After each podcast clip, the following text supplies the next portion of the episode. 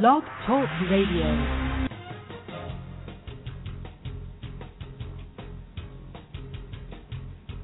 Today, here on Cincy Business Talk with Mike Roth, Cincinnati's most experienced Sandler trainer. We'll be talking to business leaders about how they have grown their businesses and people. We discuss new strategies, tactics, and philosophies which lead to positive growth in our marketplace. Our program is sponsored by Sandler Training by Roth and Associates. Each week we'll talk with our best Cincinnati area top executives about their tools and insights.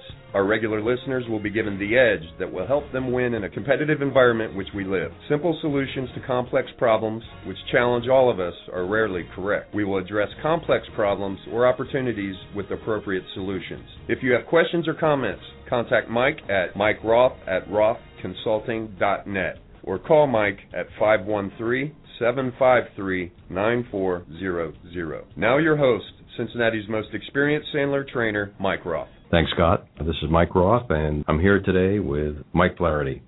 Say hi, Mike. Hello, everybody. Uh, Mike is here as a last-minute fill-in for for Jody uh, Schmidt Gosling, who uh, called in ill a little while ago, and I really appreciate you uh, filling in at the last minute, Mike. Happy to be here. Mike is the uh, general manager of TekWorx, a Cincinnati-based firm that specializes in the central energy plant optimization. I'll read that as heating and air conditioning uh, for most lay folks. Prior to founding TekWorx in 2001, Mike was the general manager of Parker Hannifin's international automation business. His product uh, experience includes control software for technology for production process equipment. Mike is a, uh, a Bachelor of Science in Mechanical Engineering from the Ohio State University. That's uh, is that Columbus or Athens? Uh, last time I checked, it was in Columbus. Hasn't Uh, moved. Okay, good. That's Right. the that's the good school. Yeah. Everyone went to Uh, the that. other one's a good school too. Yeah, it's a good school. Okay, what I should do is uh, tell everyone what the phone number to call in is if you want to ask Mike a question. The number is six four six five nine five four nine one six, and we'll be uh, the calls during the commercial breaks. So hopefully someone will call in and they'll have a good question which is germane to uh, to what we're talking about for uh, my regular Sandler clients and people on the outside. For the next four weeks on Monday mornings from 8 to 10, we're going to be doing a special Sandler program called San- Sandler's Networking Works. This is a program of learning how to make networking really pay for yourself. It'll stop you from being uncomfortable in networking situations. You won't be wasting time trying to sell people who uh, will never buy and it'll stop you from using last year's prospecting methods this year, and turn and give you a real foundation and a start for turning networking into strategic alliances and relationships, which will be extremely beneficial. Contact me or Carmen here in the office if you want to reserve a place for that. Another change in the calendar uh, happening later in June is uh, our cold call camp. We're moving it forward one day to June Tuesday, June 26th, from uh, Wednesday the 27th. Tomorrow's show, it's Matt Van Sant from the. He's the CEO of the Clermont County uh, Chamber of Commerce, and he's going to be talking about what's happening here in Clermont County, and coincidentally, what's happening in the Cincinnati region. I think he's going to be extremely interesting. On uh, Monday the 7th, uh, I'm sorry, Thursday the 7th, a week from today, we're going to have Roger Roser and Roger is the CEO of the Eisen Group. That's a creative public relations agency, and he is quite a creative guy. He's going to have some really good things to say. And the following uh, day, on the 8th of June, we're going to have Mike McCormick. He's a, a, a CPA with many years of experience, and Mike is going to uh, tell us maybe some of the secrets of uh, how to get a discount on your income tax from the IRS. Always seems like a good idea. Now, Mike, why don't we uh, start out by uh, you telling the, the folks in our audience how you came up with the idea uh, 11 years ago of starting this company, TekWorx? Certainly. Uh, going back to that time, I had uh, a lot of experience in the area of industrial automation, as uh, you covered in the introductory bio, and or I was looking for some new ways to apply all that experience and, and uh, technology that I was that I had, and I became acquainted with a gentleman who's an expert in the field of large uh, heating and cooling systems for institutional and commercial properties. and he was looking for a way to make these properties produce their heating and cooling more efficiently, but didn't know anything about control. And I had a lot of control automation experience, but didn't particularly have a good uh, avenue or a good outlet for it. And so we put our backgrounds together at that time. And uh, we established a business, TekWorx, with the idea that we would make these large central energy plants. Those are uh, facilities that have chillers and boilers in them we would be able to make them run more efficiently and save the owners of the properties a lot of money in their operation, and in fact, uh, be able to justify the investment in a project through the savings that these uh, upgrades and improvements in their facilities would uh, would uh, yield to them. So that's uh, that was the genesis of the company. So this is something that would be a central heating plant like at Cincinnati CVG. Could be that. Uh, all large institutional and commercial properties, whether they be universities, hospitals, prisons, uh, large office buildings, you, you can you name it, airports, generally are heated and cooled by making water hot or cold at, in some central location, and then distributing that water hot or cold around the property so that it provides a source of heat or cooling um, in more places than just one. So this is this idea of using hot or cold water is a, is a common idea. Most people aren't familiar with that because you don't do this in your home too much. But uh, anyway, uh, large properties have these central chilled water and hot water plants, and uh, they consume lots and lots of energy. In the case of uh, chilled water, it might be as much as 30, 40 percent of the annual electricity cost, and the property heating often takes 75, 80 percent of the uh, the gas costs. So uh, these are these are large uh, uh, investments, or let's say large annual expenditures for property owners and managers, and saving them even a small percentage actually yields a, pretty big uh, bottom line savings for them. So the opportunity there is to make that make that improvement, let the property owner get the um, reduction in cost and pay for any kind of uh, ex, you know expansion or ex- improvement in the facility through through that reduction. Uh, do uh, facility owners get any kind of a, a, rebate or discount from their local power companies for reducing usage? Yes, absolutely. It varies um, by uh, region, by utility, and by state. Um, various states have programs to help companies make investments in upgrading their facilities to save energy, not just in my area of uh, the heating and cooling, but also in things like lighting or whatever it might be to help them reduce their energy costs.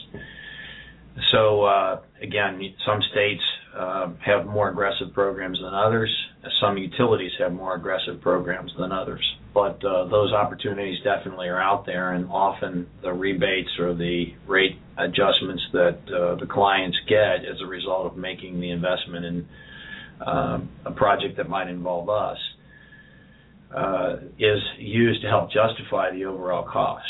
So we've had clients make um, substantial investments in infrastructure improvement for energy reduction and get uh, very significant uh, checks from the, your local utility and or the state government. Uh, usually the state government, the federal's not into that too much.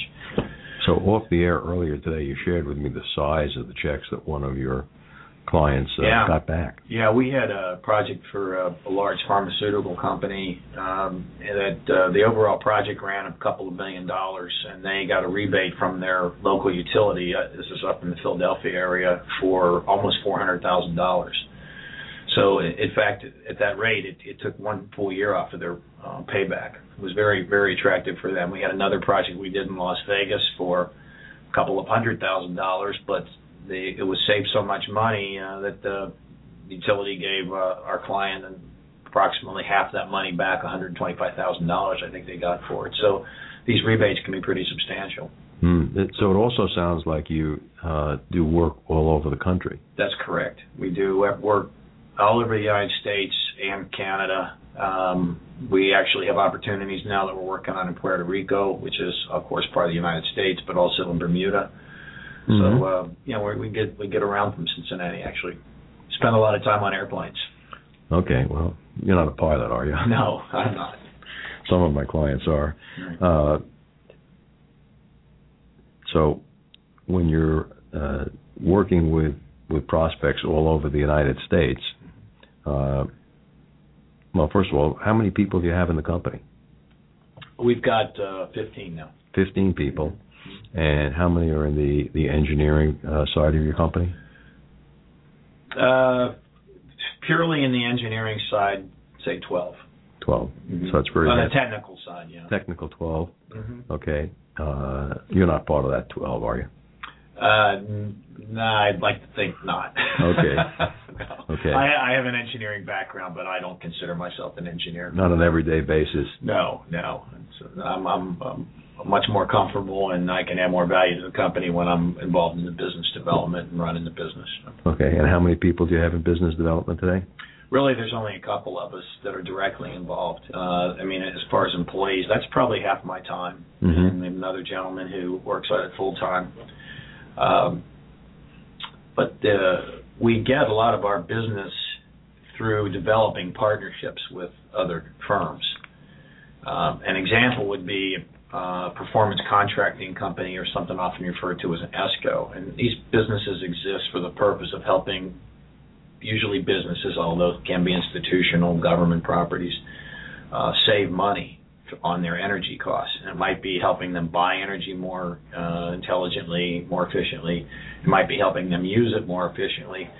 But they often have branches of their organizations that um, solicit contracts to make improvements to a facility, uh, ca- campus, for example, and uh, arrange financing to pay for those improvements through the energy savings. So the idea is that they might spend a couple of million dollars, they may save some um, so many thousand dollars a month, uh, and what the ESCOs do for them is allow them to um, pay money that they otherwise would have paid to the utility company uh, to the bank for a note. And if they don't save enough energy to want to make up the difference, uh, the the ESCO actually uh, makes makes up that difference. They guarantee the savings. So, what does ESCO stand? I'm sorry, ESCO is Energy Service Company. And is that like one one for the entire country? No, there's that- quite a few of those around. Yeah. yeah. So, in different states, there would be many different. Mm-hmm. There would be there'd be more certainly be more than one. Um, um, another term is performance contractor. It, it, it just means that the contracts that they generally uh, engage in with their clients are guaranteed uh, through the, some performance measure. In our case, energy savings could also be water consumption savings. There's a lot of that we don't get involved in that personally, but uh, that's that's a that's another way that they might uh, help help a facility owner save money uh, in the process. And then after the period of the contract is up, um, usually these things run for multiple years, seven to ten years, something like that. Then all those improvements are actually still in effect. The, the owner of the facility is still um, saving money, um, not paying the loan anymore, and all the money's going in his pocket at that point. But at that point, the performance contract has been out and paid and so forth. So it's a it's a good deal for everybody involved. Good. We're going to take a uh, short commercial break. We're going to listen to a uh, Sandler commercial or two, and then we'll be right back. This is Mike Roth, Cincinnati's most experienced Sandler trainer. At the first sign of trouble, there are three types of business leader. The first type of leader is like a turtle. He pulls his head and tail in and hides in his shell. Turtles hunker down, just trying to survive. The second type of leader is an opportunist. They're like eagles. Eagles spread their wings and take advantage of the winds. They catch the storm wind and rise to new heights. The third group, between turtles and eagles, are called turkeys. Turkeys are average and anxious.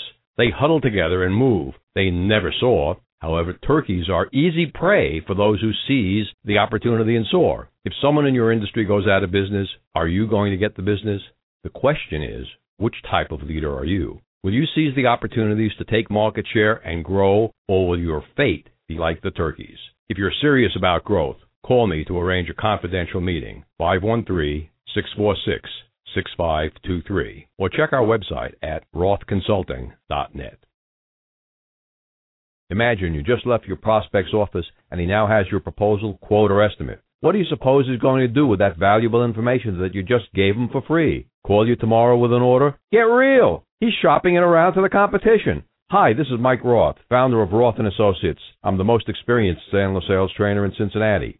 I'm constantly amazed how salespeople operate. They believe a prospect asking for a proposal means the sale is as good as closed.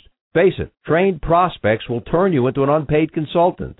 For over 20 years, we've been coaching, training, and challenging professionals who are 100% committed to long-term sales growth and profitability, no matter what it takes.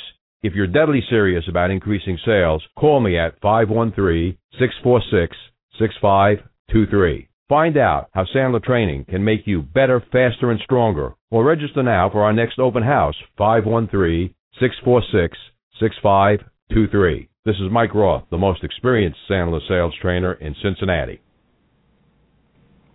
This is Mike Roth. I'm back here with Mike Flaherty. Um, and again, if you have a question that you want to ask Mike, uh, our call in number is 646 595 4916. Uh, Mike, uh, a lot of companies uh, don't know what to do about energy today. It's kind of like an uncontrollable uncontrollable cost in in many businesses. Uh, what role does energy play in most businesses and companies these days?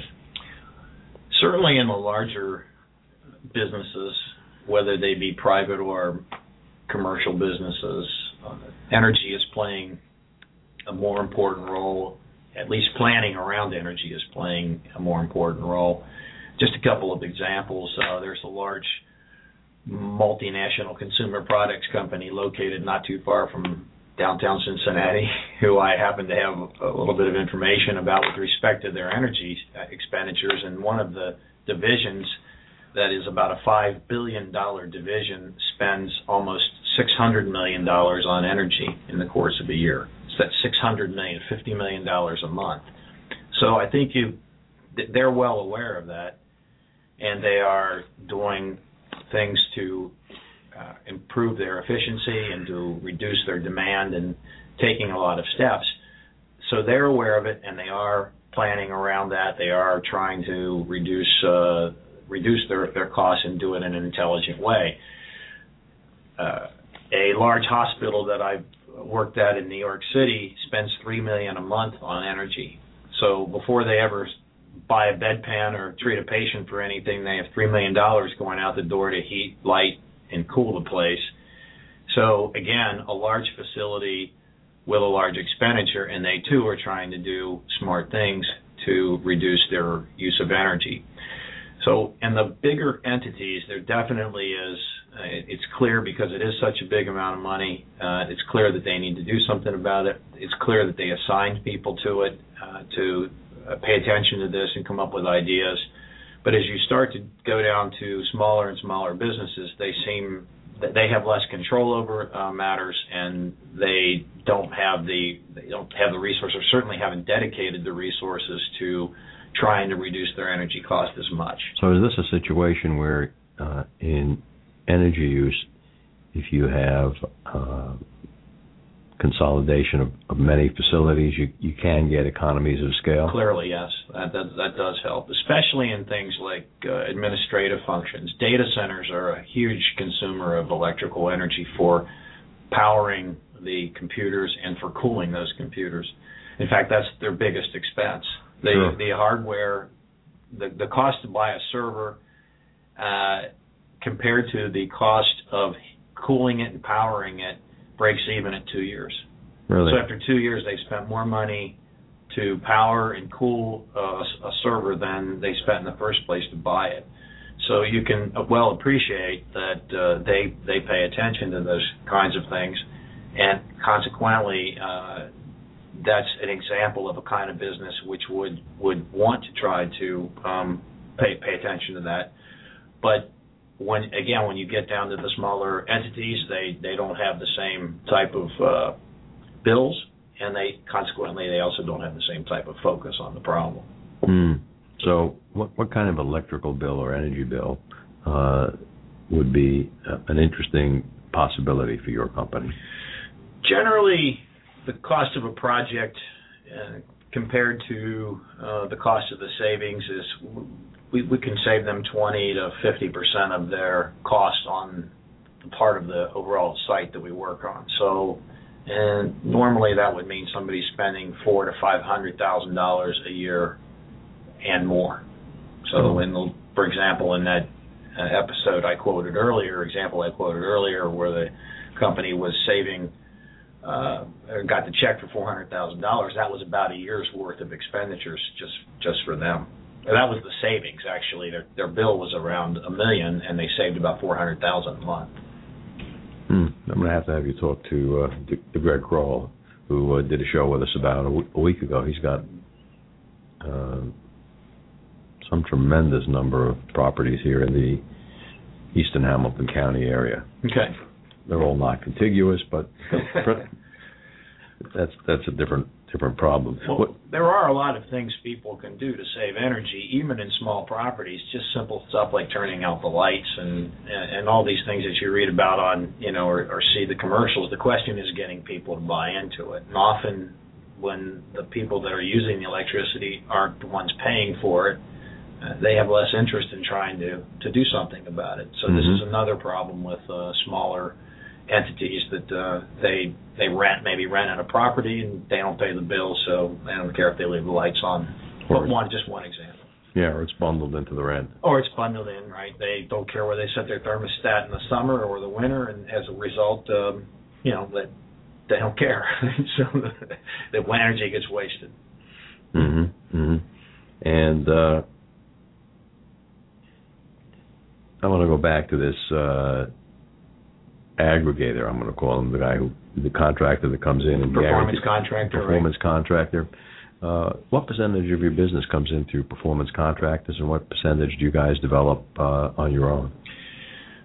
It's these days it's about half and half. Uh, the performance contractors uh, are a good source for us because they actually provides a sales function in a sense. They have their own sales forces out uh, soliciting business, trying to develop re- relationships with their customers. And when they, if we have a relationship with that performance contractor and they get a potential project, they invite us in to uh, look at it, and participate in in the process. So they act as a as a, a sales agent for us in many ways, and that's one of the reasons that we've been able to grow with not a lot of bodies on the street of our own. We try to develop those relationships and have them give us the leverage that their own sales organizations provide. Uh, so, you know, on a national basis, since you work on a national basis, how many other firms are there that do kind of the same thing that TekWorx does? Well, as far as somebody actually trying to do precisely what we do and make a business out of it, there's really only one other firm. Um, the biggest competition that we have is people just doing things the way they've always done them, Do nothing. Right? Or or taking steps that they think are effective or and, and really aren't. Um, there Maybe are, you can give us an example of that. well, they'll they'll tell us that uh, they're they're, for example, um, they test their boiler every year and their or their chiller every year and measure it, its efficiency against the specs that the manufacturer uh, published for that particular piece of equipment. And when they do that, they'll find that the efficiency of the unit is within spec. It's it's what it's supposed to be, and for their purposes, that's enough. They think that they're uh, being efficient and they're really doing the right thing. That's a good thing to do. There's no argument about that. But what makes more what you have to keep in mind is uh, they may be not running the boiler or the chiller at the right time. They may be running it more often than they need to. They might be running it at a temperature which isn't really very efficient. Uh, all the equipment there might be nothing wrong with, but the context in which they use it is uh, can can stand a lot of a lot of improvement. They could run it less, they could run it more. There, there's, there's different things you can do. You can run certain pieces of equipment with other pieces of equipment to give you an overall lower uh, performance, uh, or better energy performance. And these are the things they don't do. So they think they're making the right. They think they're making all the steps, Mhm. and in fact they're not. They're not usually doing dumb things, although we do see that. But uh, con- you know, when they tell us they're doing something like that, and then they believe that that's enough, uh, there's an opportunity there for sure. So, with, with, with, with a business that made ice, we have a client that makes ice. Mm-hmm. Uh, it makes, uh, say, 20 tons of ice a day. Uh, have much use for your services? Uh, I, I'd have to look into that. Most of the They uh, have big coolers on their roof to get yeah, rid of. right. I, I honestly don't know. Most of the work that we do is involved in what we call comfort cooling. Comfort cooling is the cooling that you provide to a facility to keep people comfortable. It means air conditioning to most people, which Mhm. is really nothing more than lowering the temperature of the air so the water falls out of it so you don't feel like you're as, as warm.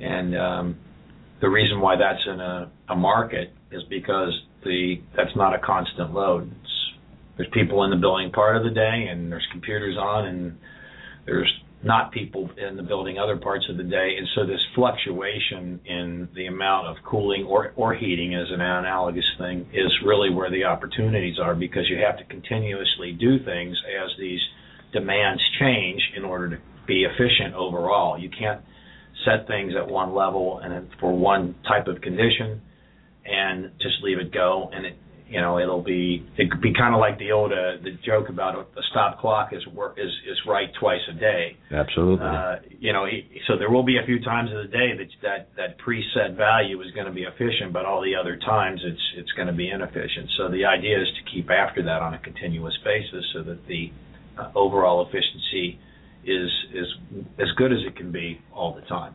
yeah, that was that was a problem in the ice making business, Mm-hmm. uh, where you, you got to make more ice every day, all day, especially in Yep.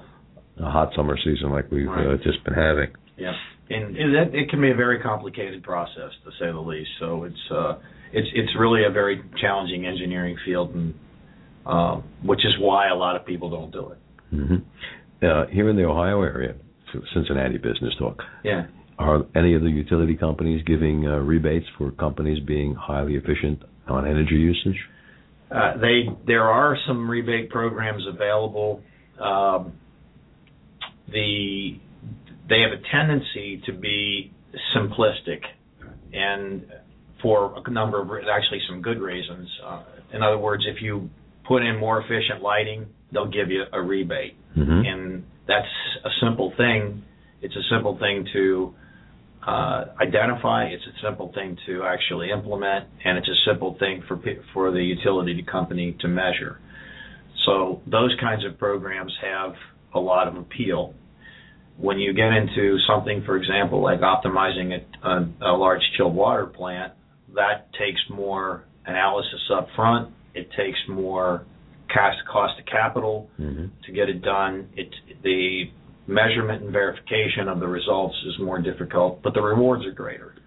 So you can get uh, re- rebates for those kinds of programs, but they're they're more involved and But- they, they take a long But time. our local utility companies are offering programs. They do like- offer some things like that. They call them custom measures because it's not something that's off the shelf. You have to design a project, submit it, they've got to review it, go back and forth on it. But but yes, you can get there. Mhm. Okay, so our larger users in, in the area, whether it's a hospital or a manufacturing facility, can get rebates by becoming more energy efficient. That's correct. Absolutely.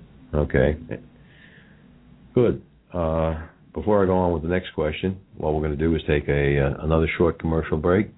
I think we'll listen to a uh, a Sandler rule, and uh, we'll be right back after that.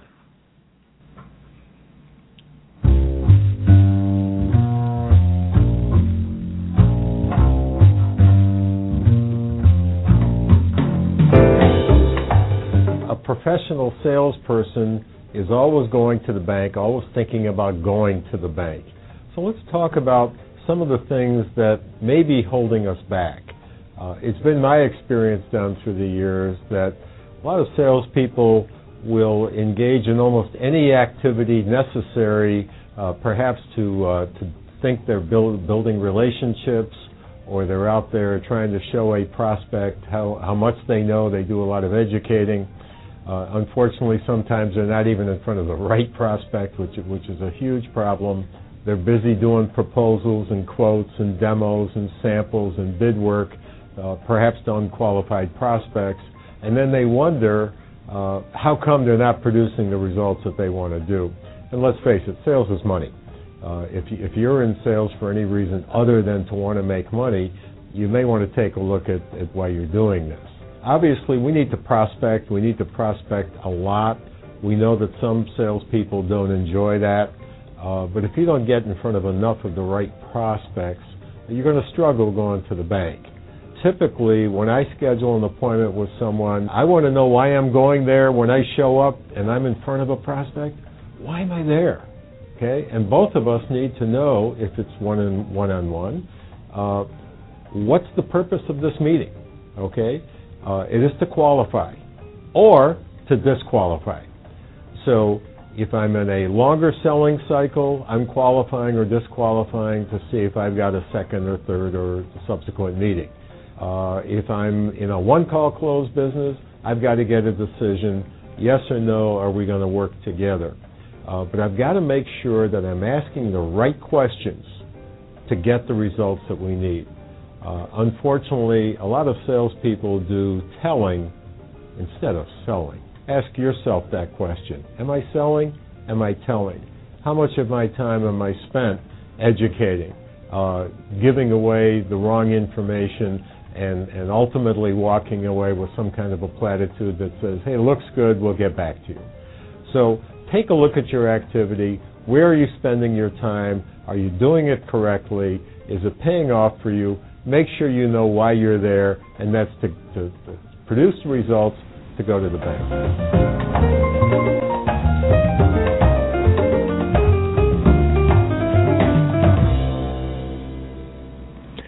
This is Mike Roth. I'm back with Mike Flaherty. Let's uh, uh, ask a kind of direct question, Mike. You know, your your business has seen uh, a lot of growth in the last year or two. Yes. People are interested in saving energy, Yes. saving money on their electric bill. Uh, are you adding people to your uh, company now? We are. We are. What type of people are you looking for?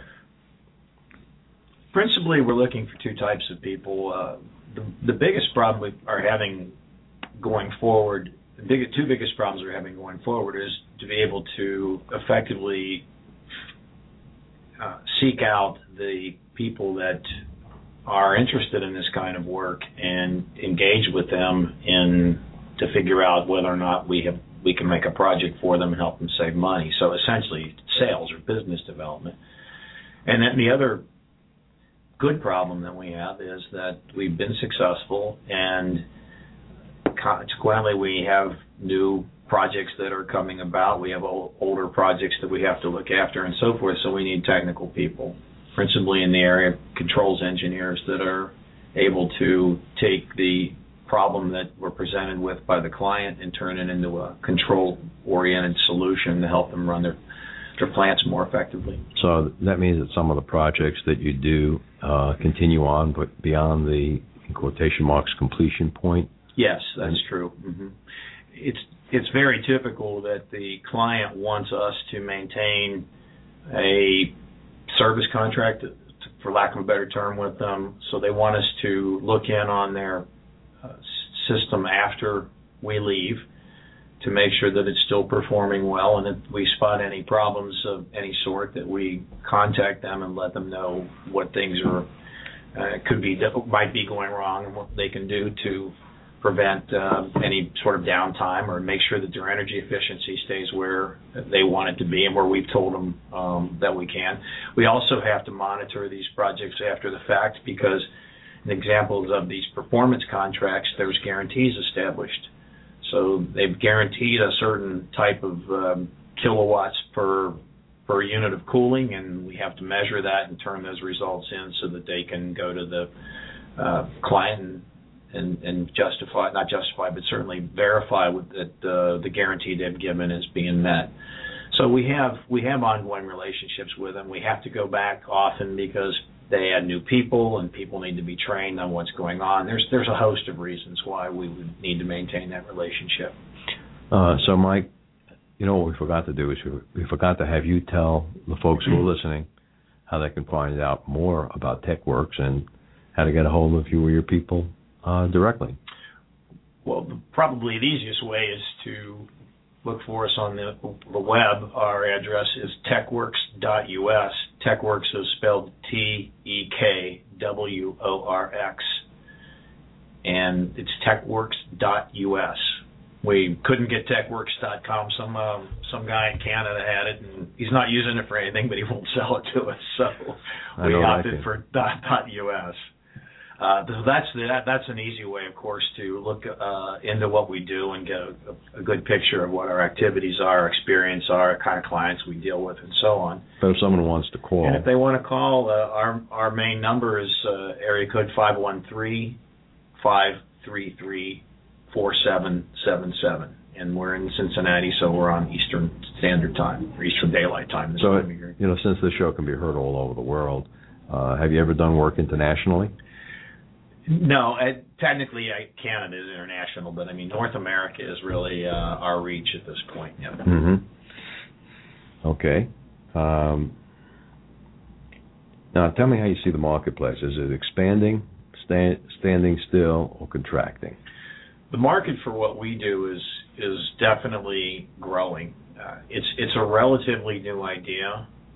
Uh, that's probably why there's only a couple of companies that are really trying to make a make business in this specific area. So uh, it's it's really it's really growing. It's not uncommon for us to, in fact, let me say it differently. It's pretty typical for us when we first contact somebody about what we do and what their needs might be, that they are not doing anything in in the area of, of central energy plant optimization they they're not doing anything at least on the scale that we're doing as I commented a little bit earlier they're doing a few things and they're trying they're trying not to do dumb things most people are at least of that persuasion they're trying to not just let equipment run when they know they don't need it to run and okay. those those kinds of, of but that does happen. I mean, there are there are plenty of places we go where that does happen. But I mean, most people are at least trying to do the basics right, but they're not doing anything to really take it to the next level and optimize it. So consequently, to answer your question again, the market is definitely going up. So what's the difference between uh, a company uh, using your services and using their uh, their supplier for the uh, cooling towers? Well, the that's but one. The cooling towers are but one component of the overall system because systems are usually made up of things like chillers and boilers and cooling towers and pumps and there's a number of different pieces of equipment. The the way that these plants operate is there is a control system that's orchestrating the operation of all those various pieces of equipment so that they produce heating or cooling, hot water, cold water, steam. We also get involved in steam plants. But get concepts the same. So someone like uh, the Trane Corporation that makes some of the components doesn't make the whole. They don't make them all. No, they normally would have a control system from a control system supplier. Well-known suppliers would be companies like Siemens. Siemens Johnson, Johnson Controls would be another one. Uh, there's a number of other companies, but they're not the sort of household names that Siemens and Johnson are. But the Siemens and Johnsons don't make the cooling towers, the motors, no, the, the chillers. No, they, it's it's an integration effort. In fact, that's a term used for those kinds of companies, system integration. They they take all the pieces, put them together and into a system, and have them produce, uh, a, in this case, heating or cooling. So when they do that, the general approach that the control companies use is what we call make it work. That is, they make sure that the equipment is functioning properly. As one fellow from one of those companies told me, so we turn things on and we turn them off and we make sure they don't blow up. Uh, they make it work. They make sure that there is cooling they make, or heating. And the rule of thumb is on the hottest day of the year, they want to make sure they still are, have what they need. So they design around that as opposed to designing around making it run efficiently efficiently is is another step. It's another level of technology. That's what we do, and that's where the difference comes out. So something like at CVG, where they've uh, essentially mothballed several terminal buildings, mm-hmm. uh, would that mean their uh, central plant has to be re-optimized because now they've reduced the number of buildings and square footage that they're uh, yeah, it handling? could be. It could be. It depend. I, I'm not uh, personally familiar with that system over there, but uh, it, it it's more than likely that as a result of that consolidation that they've gone through, that there will be some adjustments that need to be made. Yeah. Yeah, so the system would seem to be terribly oversized if it could handle three extra buildings, and now they shut down Yes. the buildings. And that's that's a that's a good point. That's a common problem in in all branches of engineering and science, and you know, where the the safe approach is to build something bigger, stronger, more, whatever than you actually need, so that you've got yourself covered. And while that's that's an approach and it can work, uh, the problem from a let's call it a physics point of view is most equipment doesn't run as efficiently when it's running at the at part of its capability than when it's running at all of its capabilities. So when you over design something, you can imagine just imagine taking a 10 ton dump 10 ton dump truck and using it for your family car. I mean, you're gonna it'll work, but uh, your gas efficiency is gonna not be very good because you you're not you're using that vehicle at such a small part of its of its overall capacity, and that's the same thing is true for these types of systems. So, a facility that's downsized Mhm. recently actually could be uh, a great prospect That's for right. you Mhm. because they have excess capacity, over engineering, Mm-hmm. and figuring out a new, more optimal way to operate at the new capacity that they have, Yes. the new need level, uh, can result in energy savings. Yes, and we in fact have business like that. Uh, some of the pharmaceutical facilities that we've done in the up in the Northeast uh, are ex- are good examples of that. They moved a lot of people and you know testing and so forth offshore. Uh, they're left with these campuses. We have a lot of buildings on them. A lot of them aren't being are no, are no longer occupied, uh, and so that presents some challenges that uh, has resulted in business for us. So we like to think about the positive expansions of a business rather than the contractions, but uh, Well, it's for good you- business. Yeah. For you, it works both ways. yeah, then. absolutely, it sure does. Yeah. Mhm. Yeah, okay.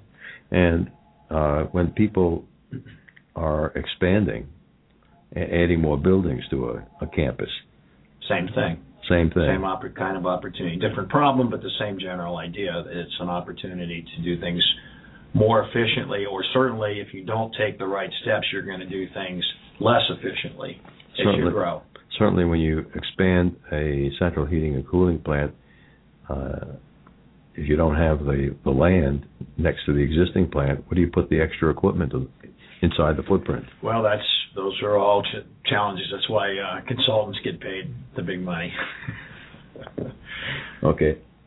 And, and you guys do some of that work. We we help. Yes, we help. We help. We help in the early stages of giving the consultant, consulting engineers, the design engineers, direction on uh, the general approach they should take, and then at the end we help with actually orchestrating that equipment so that it works more efficiently. Yep. Now, in doing these designs, do you use software that you guys yourselves developed, or is it software that you bought uh, from another vendor? No, we we use standard products, standard control uh, equipment products and software, but all of the um, actual programs are created from those products, and they're all custom and pr- pr- they're they're our intellectual property. Okay, so you're going to create a separate program for each client.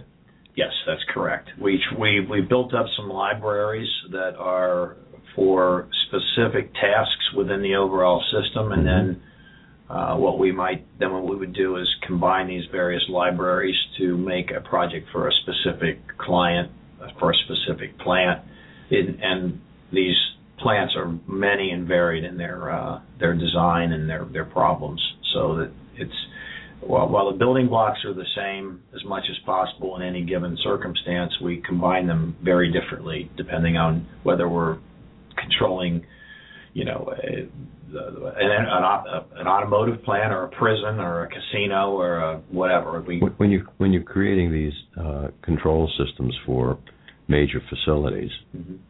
uh, and you don't have to answer this question if, if the answer is uh, a secure answer. uh, are you building in uh, security so a hacker or a, uh, uh, a nefarious person can't get in there and uh, turn the heat on in the middle of the summer?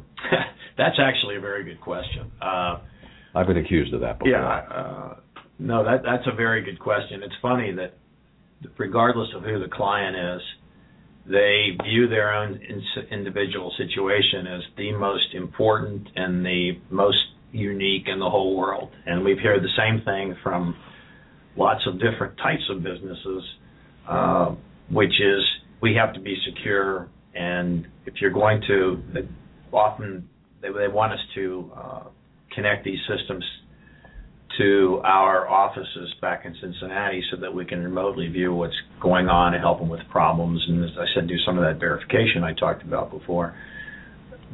But when they do that, they are very sensitive to uh, how much access you actually have. And there are some facilities which flat out won't grant it to you uh, for IT reasons, and there's some that uh, will take different steps to make sure that uh, it's it, it you can get in, but it's still secure. And it might be we we did three prisons out in the middle of nowhere in Missouri, mm-hmm. and they wouldn't let us have access because I I don't know they thought we were going to let all the prisoners loose or something or. Uh, but th- that was that was a huge problem, and what they wound up actually doing in that circumstance was giving us a connection through a cable but they took the cable out of the wall unless we were online with them. So if they had a problem, they'd call us up. We got on the telephone with them, then they plug the cable in, and we could do something and un- unplug it. That's an example. The casinos, no way do they let you have remote access. The drug companies, some do, some don't. I mean, it's so it, but each guy will tell you, you know, wow, we're we have this, you know, really unique situation, and you can't, so you can't come in, you know. So are you, are you doing any of the casinos here in the state of Ohio?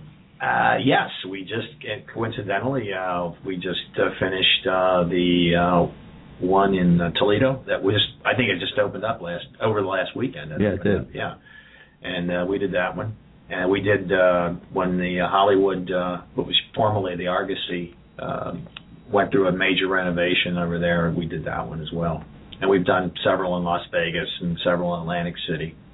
Casinos have been uh, had been a pretty good business as the economy went down and their business went down, that that business uh, went down as well. But uh, yeah, we've got a lot of experience with casinos. Good. We're going to take a, a short break, and we'll be back in a moment. This is Mike Roth, Cincinnati's most experienced Sandler trainer. Many salespeople tell us business was really easy. They likened it to gathering fruit in an orchard full of ripe trees. They gathered the low hanging fruit. They had to get baskets to pick up the fruit that was already fallen. They never had to climb a tree. They worked this way for 10 or 15 years. Given the strong economy, this was no problem. What are you hearing now? The economy has slowed down. Salespeople are competing on price. There's still business now, but salespeople have to work harder. The fruit has not fallen from the tree, and there's no low hanging fruit. The fruit is there, but it's higher up in the tree. The problem is their salespeople have forgotten how to climb. Do your salespeople know how to climb? If you or your team needs to learn how to climb through and up out of tough economic times, call me, Mike Roth, at 513 646 6523 or check our website at rothconsulting.net. This is Mike Roth. I'm back here with Mike Flaherty. Mike, uh, I always like to ask this question. You know, s- simple solutions to complex problems are rarely correct. Well, that's our thesis. So maybe you could tell the folks about a complex problem you've encountered in your business. It could have been a marketing problem. It could have been a an engineering problem and a complex solution that you guys devised that maybe other people can use that complex solution in their world. Well, we face a lot of complex uh, challenges from a technical perspective in the systems that we devise. Uh, I think, though, in a small business, the most complex problems are, are business problems and not technical problems. They have to do with growing a business, funding it, you know, getting your name out, marketing, and all that sort of thing. So, I would say that the probably the most complex problem we've had is trying to find the right kind of people to join our team and getting them to a point that they could be productive for us. Mm-hmm. Uh, we have a, a unique business. I know, as I just got through saying a few minutes ago, that everybody thinks they have a unique business. But our, our and our, our uniqueness is that we need people that are skilled in a couple of different areas. So we need to, when we look for new people, we found that we can't find people that are skilled in both areas. But this is area of mechanical engineering, this these heating and cooling plants, and then the other area is the uh, control programming that needs to get done to make them work right. So we can find people that understand the plants. We can find people that understand the engineering, the control engineering. We can't usually find people that are, are, are skilled and are knowledgeable in both. So that, that that's a particularly complex problem for us as a small company. So the we we took a couple of different approaches. Uh, we tried hiring people that only knew the controls and teaching them the mechanical side. We tried hiring people that uh, are uh, know know the mechanical side and didn't know anything about the controls, and tried to teach them that side. And we found that there were challenges on both sides, both ways of doing that. So we took the other approach of another approach of uh, just hiring somebody who didn't really know anything about either either field, but was young, uh, let's say freshly uh, educated. I'll leave it that way. Mm-hmm. And green, but eager. And we went with uh, uh, the idea of somebody that was uh, just really had lots of good potential. So the, the the solution that we came up with really that and that worked out for us.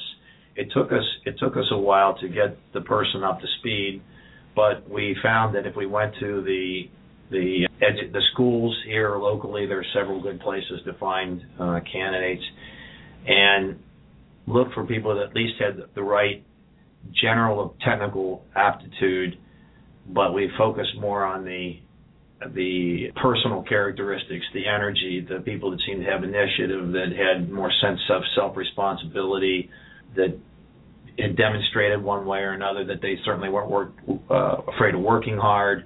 Those kinds of things. We look for those kind of things in their background. We look for people with we integrity is a big part of what we do, and I know for everybody, but our people are on the road a lot. They travel a lot, so they're unsupervised a lot. It was important for us to know that we had somebody we could trust. When we put out there, they'd be honest. They'd show up for work, uh, et cetera, et cetera.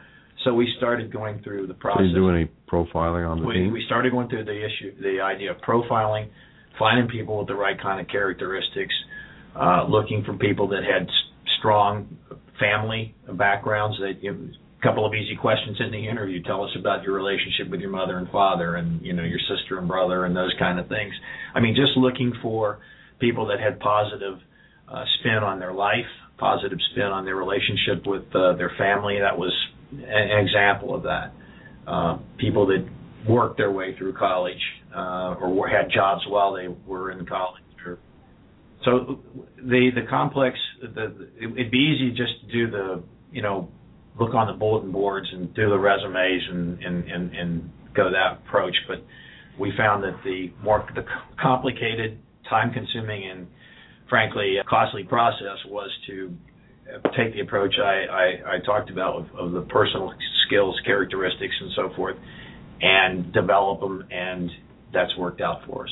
Yeah, we we've developed a, a whole series of profiling models uh, where you can take your most successful people and create a profile model to compare new people to that. Mm-hmm. So you get people of uh, equal skills and competencies to dramatically improve the company. Mike, in the last few minutes of the show here, is there anything particular that, that you want to mention? Well, I want to thank you for having me. okay, I, I, really want to thank you again for being a, a, guest at the last minute. For those of you who are regular listeners, uh, I will announce hopefully tomorrow when we've rescheduled uh, Jody's uh, show for, and that's. Uh, I'll, I'll leave with I think the economy is looking pretty good, and I think people should be optimistic about the future. Yeah, that's great. That that mirrors what a lot of us are feeling. Uh, Scott, why don't you take it away? Thanks for listening. If you have questions or comments, contact Mike at Mike Roth at rothconsulting.net or call Mike at 513 753 9400.